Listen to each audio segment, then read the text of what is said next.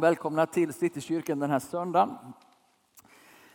Känn dig som hemma, hoppas jag. Och Paul heter jag och pastor i församlingen.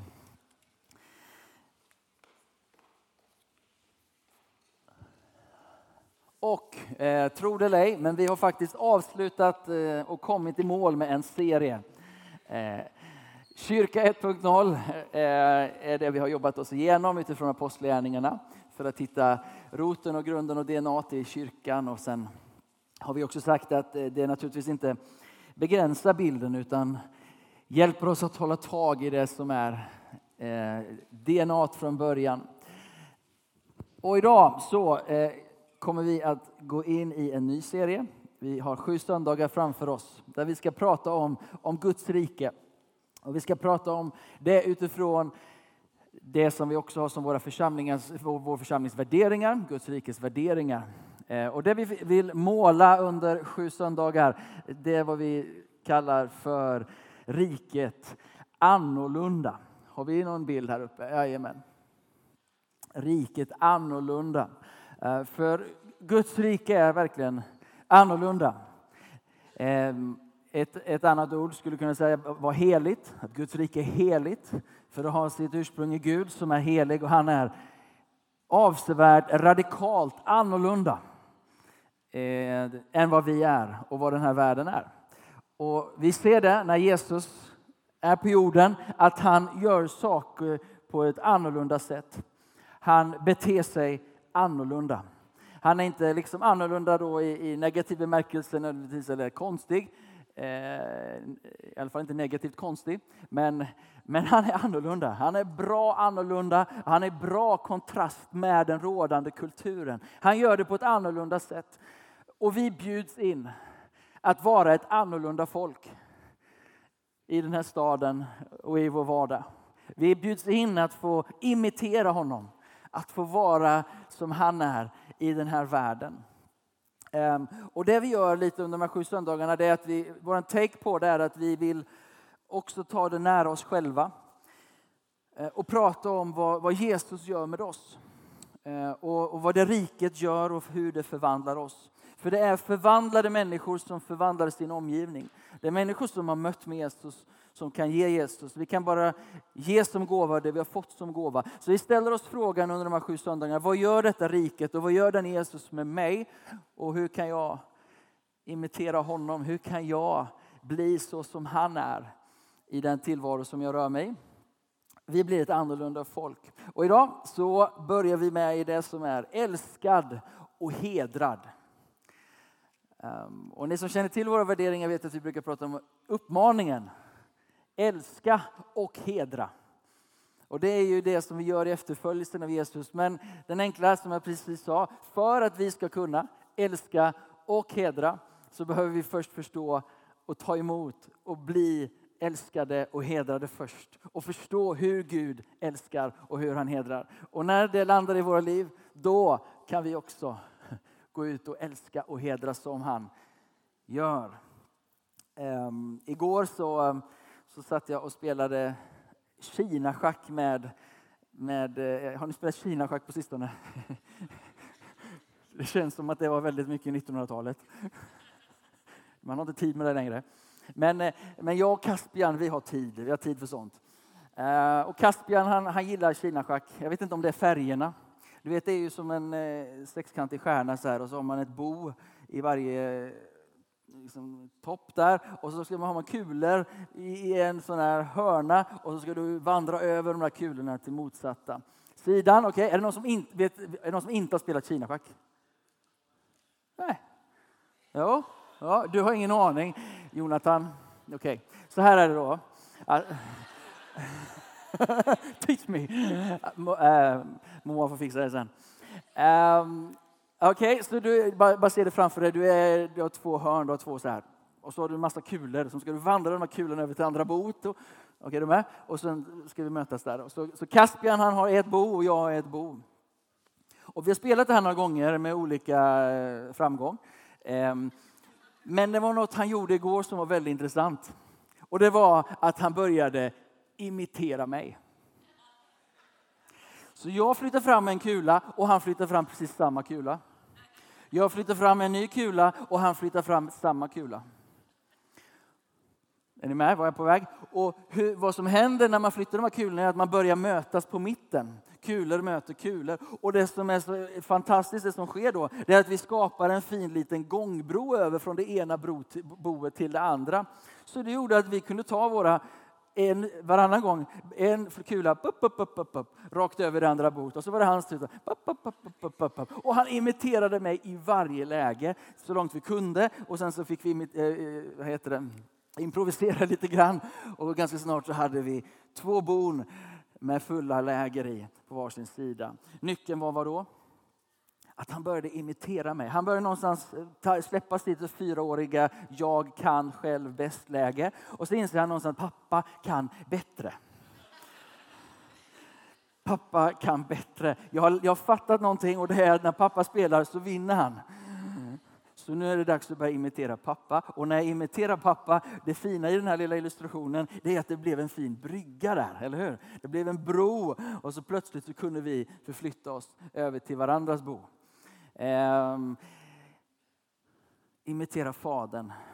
Imitera honom. Men om vi ska kunna imitera fadern, om vi ska kunna, så måste det finnas den mötesplatsen. Och det kan inte baseras på att Caspian sitter där och tänker, nu måste jag göra som pappa gör, annars blir han besviken på mig. Jag måste göra som pappa gör, annars... Eller hur? Det funkar inte. Den dynamiken, det är klart att vi kan spela det spelet. Jag måste ju sköta mig nu, för annars så kanske jag inte får spela med pappa igen. Kanske han inte frågar om jag får vara med igen. Och det här med älska och hedra, älskad och hedrad, där någonstans den grunden. Där vi spelar inte med pappa, vi, vi, vi, vi, vi medarbetar inte med pappa Gud eller försöker få honom nöjd. Utan vi är på hans lag. Det fina var i spelet igår, det var ju att vi... Jag såg till att vi flyttade in de där i sista stund och bod samtidigt. Och vi vann tillsammans. Vi vann tillsammans. Caspian, du och jag är på lag, och vi fick in våra tillsammans. Men jag är, jag är rädd för, eller jag har en känsla av att vi tyvärr då, när vi ska försöka gå ut och älska och hedra, gör det med grunden av att annars så kanske vi inte får vara med. Eller annars kanske inte Gud blir så där glad på mig. Och har vi den grunden och lever med den grunden, så hur gärna vi än vill vara rätt, så blir det ändå fel. Okej, okay? Vi går till en bibeltext i Lukas evangelium kapitel sju.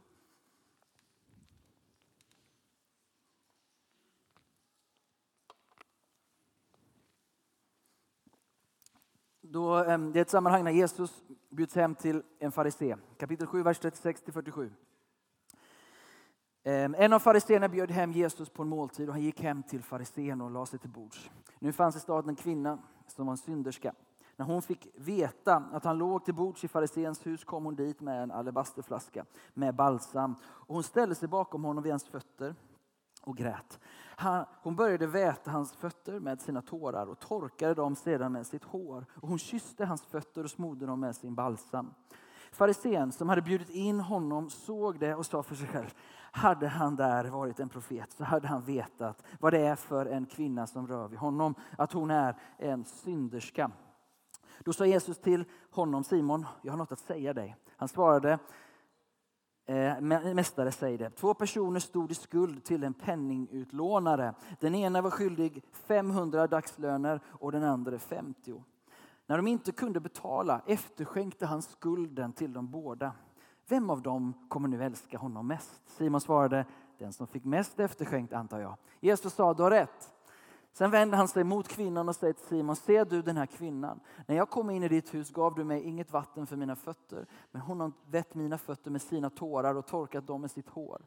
Du gav mig ingen hälsningskyss, men sedan jag kom in har hon inte slutat kyssa mina fötter. Du smorde inte mitt, olja med hu- mitt huvud med olja, men hon har smort mina fötter med balsam. Därför säger jag dig, hon har fått förlåtelse för sina många synder. Det är därför hon visar så stor kärlek. Men den som har fått litet förlåtet älskar litet. Vem vill du vara i berättelsen? Och hur kan vi bli som den kvinnan som älskar på det sättet? Nyckeln är, Jesus säger, att hon har fått mycket förlåtet. Hon har fått känna djup kärlek i platsen av skuld och skam. I platsen där hon hade räknat ut sig själv fullständigt och helt i trasat, sårat tillstånd, så fick hon möta en kärlek som inte bara tog hand om hennes skuld och förlät den, utan även hennes skam och tog bort den. Känslan av att vara värdelös, känslan av att vara ingen eller borträknad. Men hos Jesus så händer någonting.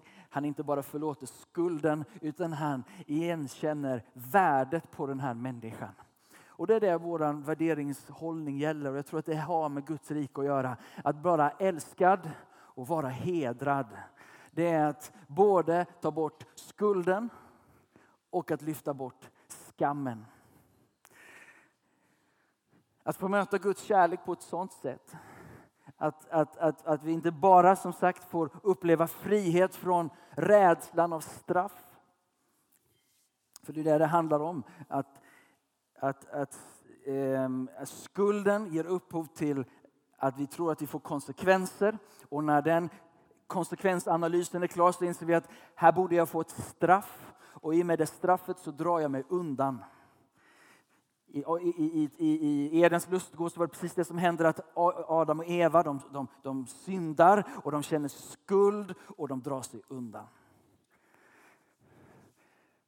Men vad är det Bibeln lär oss för något? Bibeln säger så här i Romarbrevet fem och åtta. I Romarbrevet fem och åtta står det så här: men Gud bevisar sin kärlek till dig och mig och oss genom att Kristus dog för oss medan vi var ännu syndare. När vi ännu var syndare så älskade han oss, så dog han för oss. Medan vi var långt borta, medan vi var trasiga och sårade, det är då han älskar oss. Det är det tillståndet han älskar oss. Det är tillståndet när vi inte hedrar honom eller respekterar honom eller ärar honom. Eller lever liv som matchar vad han önskar för oss. Utan mitt i det tillståndet så älskar han oss.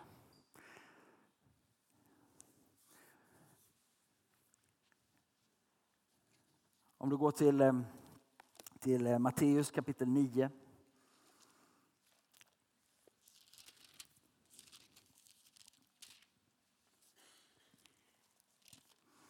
Och det är det här som jag längtar efter och sträcker mig efter. Att få vara, vara som Jesus är. Att imitera honom på den här punkten. Det här är kapitel nio och vers trettiosex.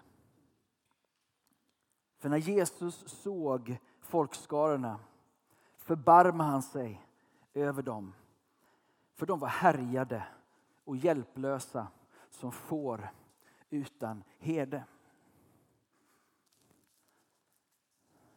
När Jesus såg den sårade mänskligheten, när han såg dess trasighet, när han såg dess synd och dess skuld och dess skam, då hände det någonting med Jesus. Det hände någonting med hans inre. Och Gud give att det fick hända med oss också. Att vi fick vara med och bli ett annorlunda folk som på samma sätt som när Jesus såg det sårade, så tog han inte avstånd, precis som, som Simon föreslog. Simon föreslog, om vi är ett profetiskt folk, om vi har verkligen Gud, då skulle vi förstå vem det här är. Synderskan. Men Jesus har en annan respons. Och det jag tänker på, det som, som texten handlar om, att de var sårade och slagna som får utan herde, står det i en, gamla, eller en gammal folkbibelöversättning. Sårade. Vad, vad gör sårade människor? De sårar andra människor.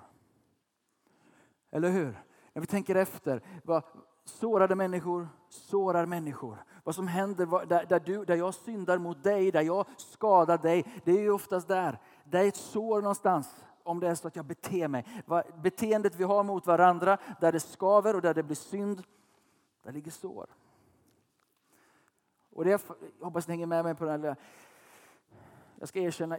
Inte helt fullt bearbetade tankar. Men jag släpper in det i mitt huvud lite. För, för det är någonting när Je, och, och som jag blir otroligt utmanad av. Därför att när jag, när jag möter sår, eller när jag möter synd, då, och, och jag ser vad den synden och den, de såren gör med en annan människa, då får jag en konflikt.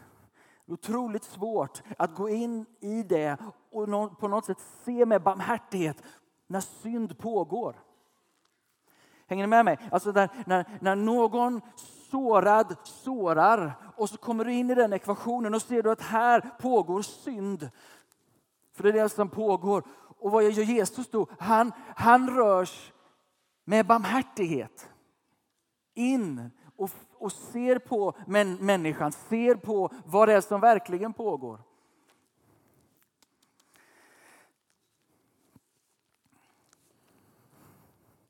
Och med det jag säger nu så är det naturligtvis så att inte Jesus bara slätar över och säger att ja, men det är okej att du sårar eftersom du är sårad. Det är inte det han säger. Det är okej att vi beter oss illa därför att vi är alla trasiga. Utan han sträcker sig efter något annat. Men det, det, det, det, det jag far efter och det jag längtar efter i mitt eget liv, det är att få se på människor och se på det sårade med den barmhärtigheten. Och jag tänker att nyckeln till det ligger inte där ute, utan nyckeln till det ligger här inne. Nyckeln till att, ge, att den här kvinnan visade så stor kärlek. Det låg inte där ute utan det låg här inne. Hon hade förstått att hon var vadå? Förlåten. Att hon var älskad. Att hon hade ett värde. Att hon inte längre var under skam och tyngd och synd. Hon var fri. Hon var fri att älska. Att kunna stiga in i det som är sårat och det som är trasigt och det som beter sig. Så behöver jag ett möte med Jesus. För att du och jag ska kunna gå in med rena händer, rena sinnen, rena hjärtan och ge barmhärtigt, så behöver vi ett djupt möte med Jesus. På riktigt, som förändrar oss och gör oss annorlunda på riktigt. För vår tendens, om vi ska vara ärliga, det är att vara som Simon. Och betrakta och ha hållningen som någonstans känner av. Här har vi en syndare, här har vi det, här har vi det. Och, och jag tänker att riket annorlunda. Det, det, det har mött med någon som är annorlunda. Det har blivit förvandlat av någon som är annorlunda. Därför kan vi komma in i det mest trasiga och se med barmhärtighet och förmedla kärlek och heder. Älska och hedra. Det som inte förtjänar att bli älskat och hedrat. Det som förtjänar straff. Det som förtjänar att bli dittryckt. Det som förtjänar att betala sin skuld och det i tid. Her, förlåt att jag, jag står på er då. Men det här är så allvarligt. Det här förstör så mycket. Det, det, det undergräver så mycket av vad Guds rike handlar om. För alla de andra värderingarna som vi kommer att prata om har sin botten i hur vi ser på oss själva. Hur vi ser på varandra. Om vi ser oss själva så som Simon såg sig själv. Ja, men jag, jag har det ju ändå rätt så bra. Jag har ju byggt mitt Babels torn. Jag är ju nästan vid himlen. Jag har ju ändå skött mig ganska bra. Och vi står det någonstans i Bibeln att Gud hjälper dem som hjälper sig själva. Eller när du gör ditt så gör Gud sitt. Är inte det evangeliet? Eller hur var det nu igen? Hur var det nu igen? Efes, nej, Filipperbrevet.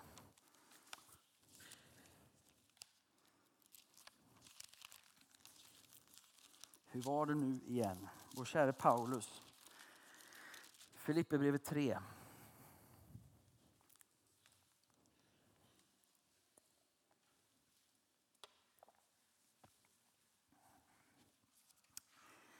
Någonstans. Håller det bakom mig här.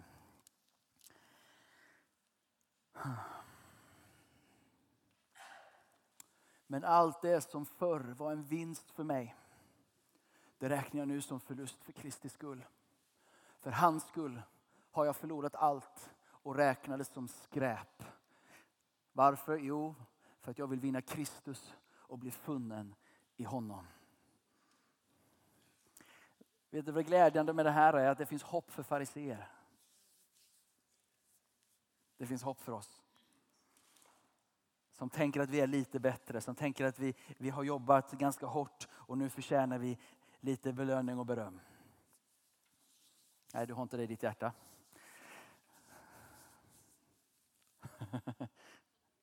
Det var tyst det blev. Det är bara att erkänna det.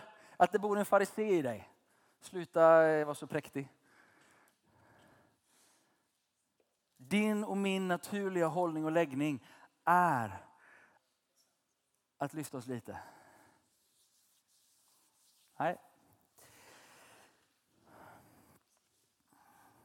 Om Paulus kan säga det, vad är det det står i, i, i kontexten? Han säger så här.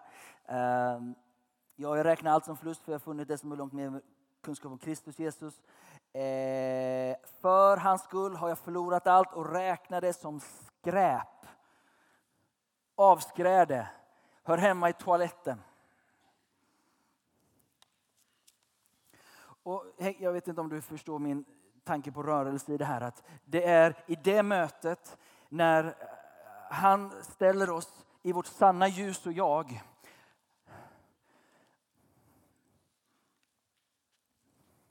För vår, vårt problem här, det är, inte, det är inte din uppenbara och min uppenbara svaghet och last till synd. Vårt största problem, det är vår styrka och vår kraft till självtillräcklighet. Vårt största problem är inte när du, om du är kille och går ut på, på, på porr någon gång och, och sen så, nej vad håller jag på med? Åh, gör inte det dumt, det är dumt att så i sin köttsåker. Så inte försvara. Men det, får jag ursäkta mig om jag säger det, men ett litet problem i jämförelse med det högmod som när sig i våra hjärtan.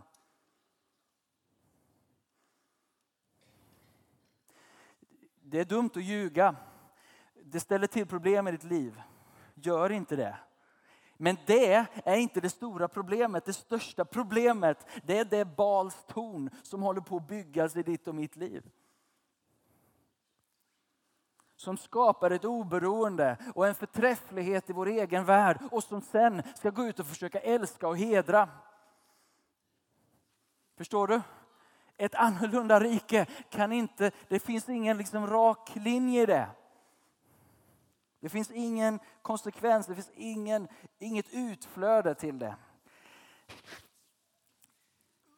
Har vi bibelordet ifrån första Mosebok? Herren sa så här till gänget i Babel. Se, de är ett enda folk och de har ett enda språk. Detta är deras första tilltag och härefter ska ingenting vara omöjligt för dem vad de än beslutar sig för. Amen. Är inte det underbart? Fantastiskt. Människans största problem är inte din svaghet till uppenbar synd. Människans största problem är ju att hon bygger sig själv till Gud. Där vi blir oberoende av honom. Vårt problem är att vi klarar av det här gripande livet själva. Är ni med? Det, det är där vi bygger vårt starka fäste. Och så tänker vi, om jag bara jobbar hårt hit så kommer Gud och gör resten sen. Om jag bara ser till att jag sköter mitt så fixar Gud resten sen. Och vem får äran i det? Paulus säger, i toaletten med det. I toaletten med det om du tror dig klara av det kristna livet i egen kraft. I toaletten med det tänkandet. Säger Paulus, inte, inte jag försöker inte vara underfund här utan nu är det grekiska avskräde, det är det du lägger i toaletten, okej? Okay? Det är vad han jämför med, det är Babels torn som han för någonstans försökte bygga sig i sin andliga resa som farisé.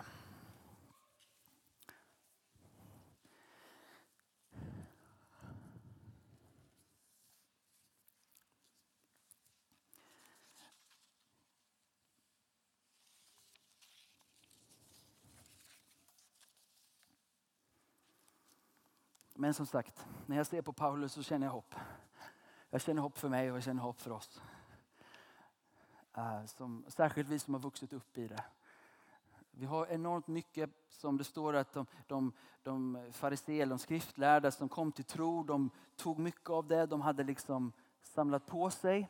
Men så var de tvungna för att stoppa in det i en helt ny nytt paradigm och tänkande. Ta det gamla in i det nya. Men det måste verkligen tvättas. Det måste verkligen förändras. Riket annorlunda. Ett annorlunda rike som reser upp ett annat folk. Och vi har någonting att lära oss av synderskan som, som faller ner på marken och gråter vid hans fötter. Jag vill vara som henne. Inte bara när jag var sjutton år. Inte bara när jag var tjugofem år. Utan nu, snart gripande fyrtio år, så vill jag vara både som synderskan och som Paulus. Jag är den största av syndare. Om jag ska bygga mitt eget verk, om inte Gud är med mig, då är det kört. Okej? Okay? Vårt problem är att vi faktiskt har blivit given så otroligt mycket makt och så mycket kraft och förmåga. Vi människor är fantastiska. Vi människor är makalösa. Du som människa är helt enastående. Så enastående att Gud vågar ge oss förvaltarskap över jorden. Vi kan ta oss till månen och tillbaka. Och vi kan bygga kärnvapen och spränga upp en hel stad. Ingenting ska vara omöjligt för oss.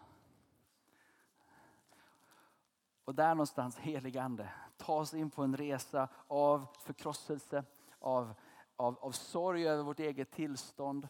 Insikten av fattigdomen i vår rikedom. Att förstå att det här höga kan bli vårt största fall. För högmod går före fall, eller hur? Och att bjuda in Jesus mitt i det. Jag vet inte riktigt hur det här går till. Men jag vet bara att det är helt och hållet nödvändigt att få komma till den förkrosselsen. För att om vi ska kunna älska det som är brustet och trasigt, så behöver vi göra den resan själva. Och det handlar inte om att säga, åh jag är så dålig människa. Du behöver inte sitta och, det, för det, det är du inte på det sättet. Du är en fantastisk människa. Det är bara det att om du tar det i egen hand, då är du dömt att misslyckas. Synd är att missa målet, som vi kan. Vad är synd? Att missa målet. Du kommer ha, du har mycket kraft i dig. Frågan är bara om du träffar rätt mål. Och utan Jesus så gör vi inte det. Jesus, en natt så kom en annan farisé laglärd till Jesus i Johannes tre. Och det här är väl hoppet till oss då. Att vi faktiskt får smyga nära Jesus. Och bara säga, hur är det med mitt hjärta egentligen? Jag inser att, att det rike som du har och det rike som du står för, det, drar, jag drar, det är attraktivt för mig. Vad behöver ske med mig? Och så pratar han med Nikodemus. Och han säger så här i Johannes tre och tre. Nikodemus, jag säger det sanningen. Den som inte blir född på nytt kan inte se Guds rike. Vi behöver bli födda på nytt. Det är i pånyttfödelsen, det är i, i den andliga människan kopplat med Guds ande som vi kan förstå de här sakerna. Universitetspoäng, erfarenhet och allt det andra som vi kan samla på oss. Det hjälper oss inte här. Men Guds ande har blivit given för att vi ska få hjälp precis här. Lovsångare, ni kan, kan göra er redo.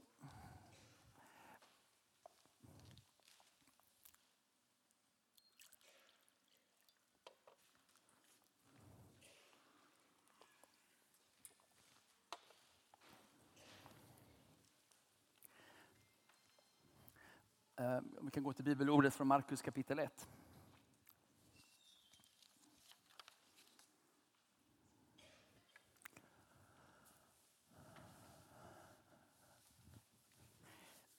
Jag tror det är det här Caspian känner när vi spelar Kinaschack.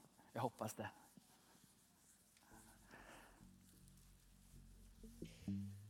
Det är det jag hoppas att han ska känna i, i det mötet. Sen finns det en tanke från min sida att, att lära honom Kinaschack också. Och att jag inte behöver sitta andra sidan bordet. Och behöver följa mig i varenda exakta rörelse. Utan någonting sätter sig på insidan av den lilla, lilla, lilla snart femåriga Caspian. Som gör att han kan göra det pappa gör.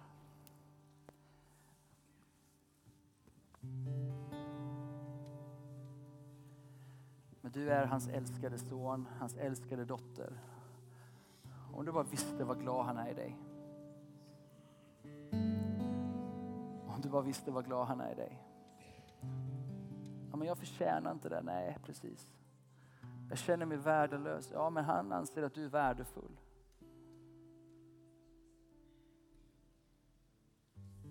Men jag har gjort så mycket tok. Men jag älskar dig.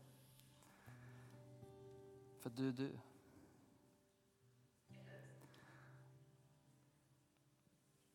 Du är hans son, du är hans dotter. Och han vill ge dig en stor kram. Han vill sätta dig vid ett Kinaschack. Och vara med dig. Och inte bara få höra att du är älskad, men att få känna att du är älskad. Att du är viktig, att du är värdefull. Och sen precis som han tog och bemötte den här kvinnan som vi läste om. Och det är fascinerande hur Jesus tar den här brokiga kvinnan, synderskan, och bara lyfter upp henne som ett exempel. Mitt i det där huset. Se här. Och han lyfter upp henne som ett exempel för hela världshistorien. Vi återkommer till henne, kvinnan där. Som älskade mycket.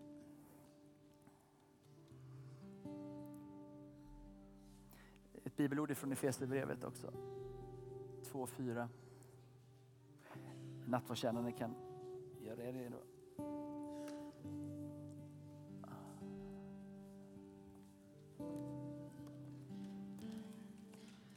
I Efesierbrevet i folkbibeln så står det: men Gud som är rik på barmhärtighet har älskat oss med så stor kärlek. Men det finns en nyansskillnad i, i den engelska översättningen. Jag vet inte om du har funderat på det någon gång, men den finns där i alla fall. Och det står så här: but God, being rich in mercy, because of the great love with which he loved us. Because of the great love. Att Gud är rik på barmhärtighet. Varför? Därför att han har älskat dig så otroligt mycket. Det är inte så att han är barmhärtig. Att det är på grund av att han är barmhärtig som han älskar dig.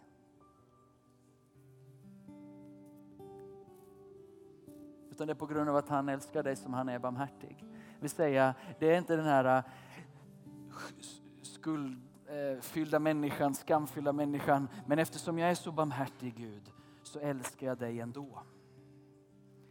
Jag har överseende med dig. För det är ju trots allt egentligen bara synd om dig, stackars människa. Ska vi vara lite ärliga med oss själva, så kanske det är den typen av kärlek vi älskar med ibland. Det är synd om människor.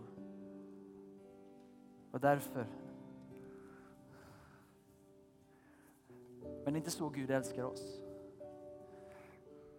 Det är inte för att han är så barmhärtig att han kan stå ut med oss och älska oss. Utan det är för att han älskar dig. Medan du ännu var syndare och långt borta så älskade han dig. Innan du kunde göra gott eller ont så älskade han dig. Han såg dig, han skapade dig, han formade dig och han värderade dig. Han, han bar dig i sitt hjärta från, från...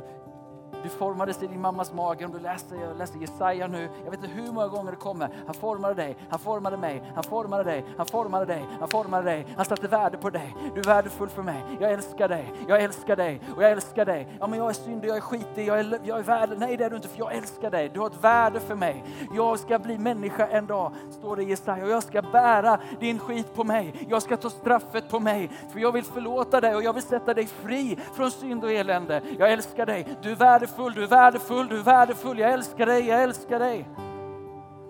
Ja, men min synd då, den tar jag på mig. Straffet blev lagt på mig. Jag tar det, jag bryter dess makt. Jag går till helvetet med det, till dödsriket med det. Och jag uppstår igen på den tredje dagen. Jag besegrar det.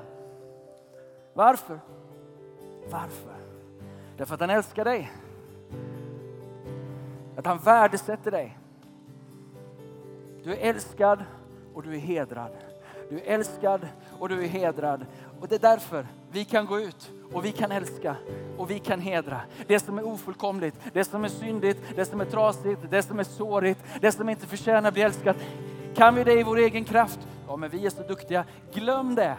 Komma tillbaka till den kärleken som förvandlade våra liv Och att det är med den kärleken, utifrån det perspektivet, att Gud, han förlät mig. Vem är jag att döma min broder? Han frikände mig.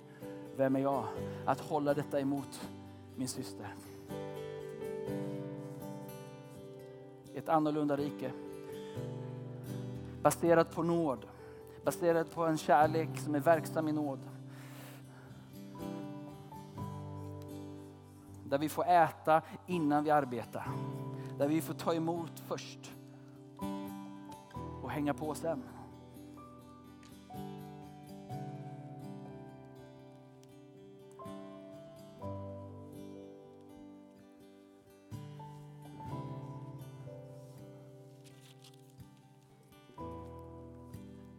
Det är fullbordat. I dåtid fullbordat. Skulden är betald. Skuldebrevet är rivet. Kommer ni ihåg? Kolosserbrevet två. Det spikades fast på korset. Idag firar vi det. Idag tackar vi Gud för det. Idag förankrar vi oss i det. Idag slår vi ner den sanningen lite djupare i våra hjärtan. Att jag är fri från synd och skuld och skam. Du är fri. Idag när du tar emot nattvarden så påminner vi oss om det. Vi ställer oss på den grunden. Vi tar emot det.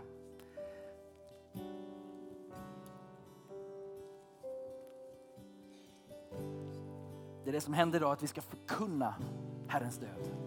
Vi ska förkunna att ditt skuldebrev är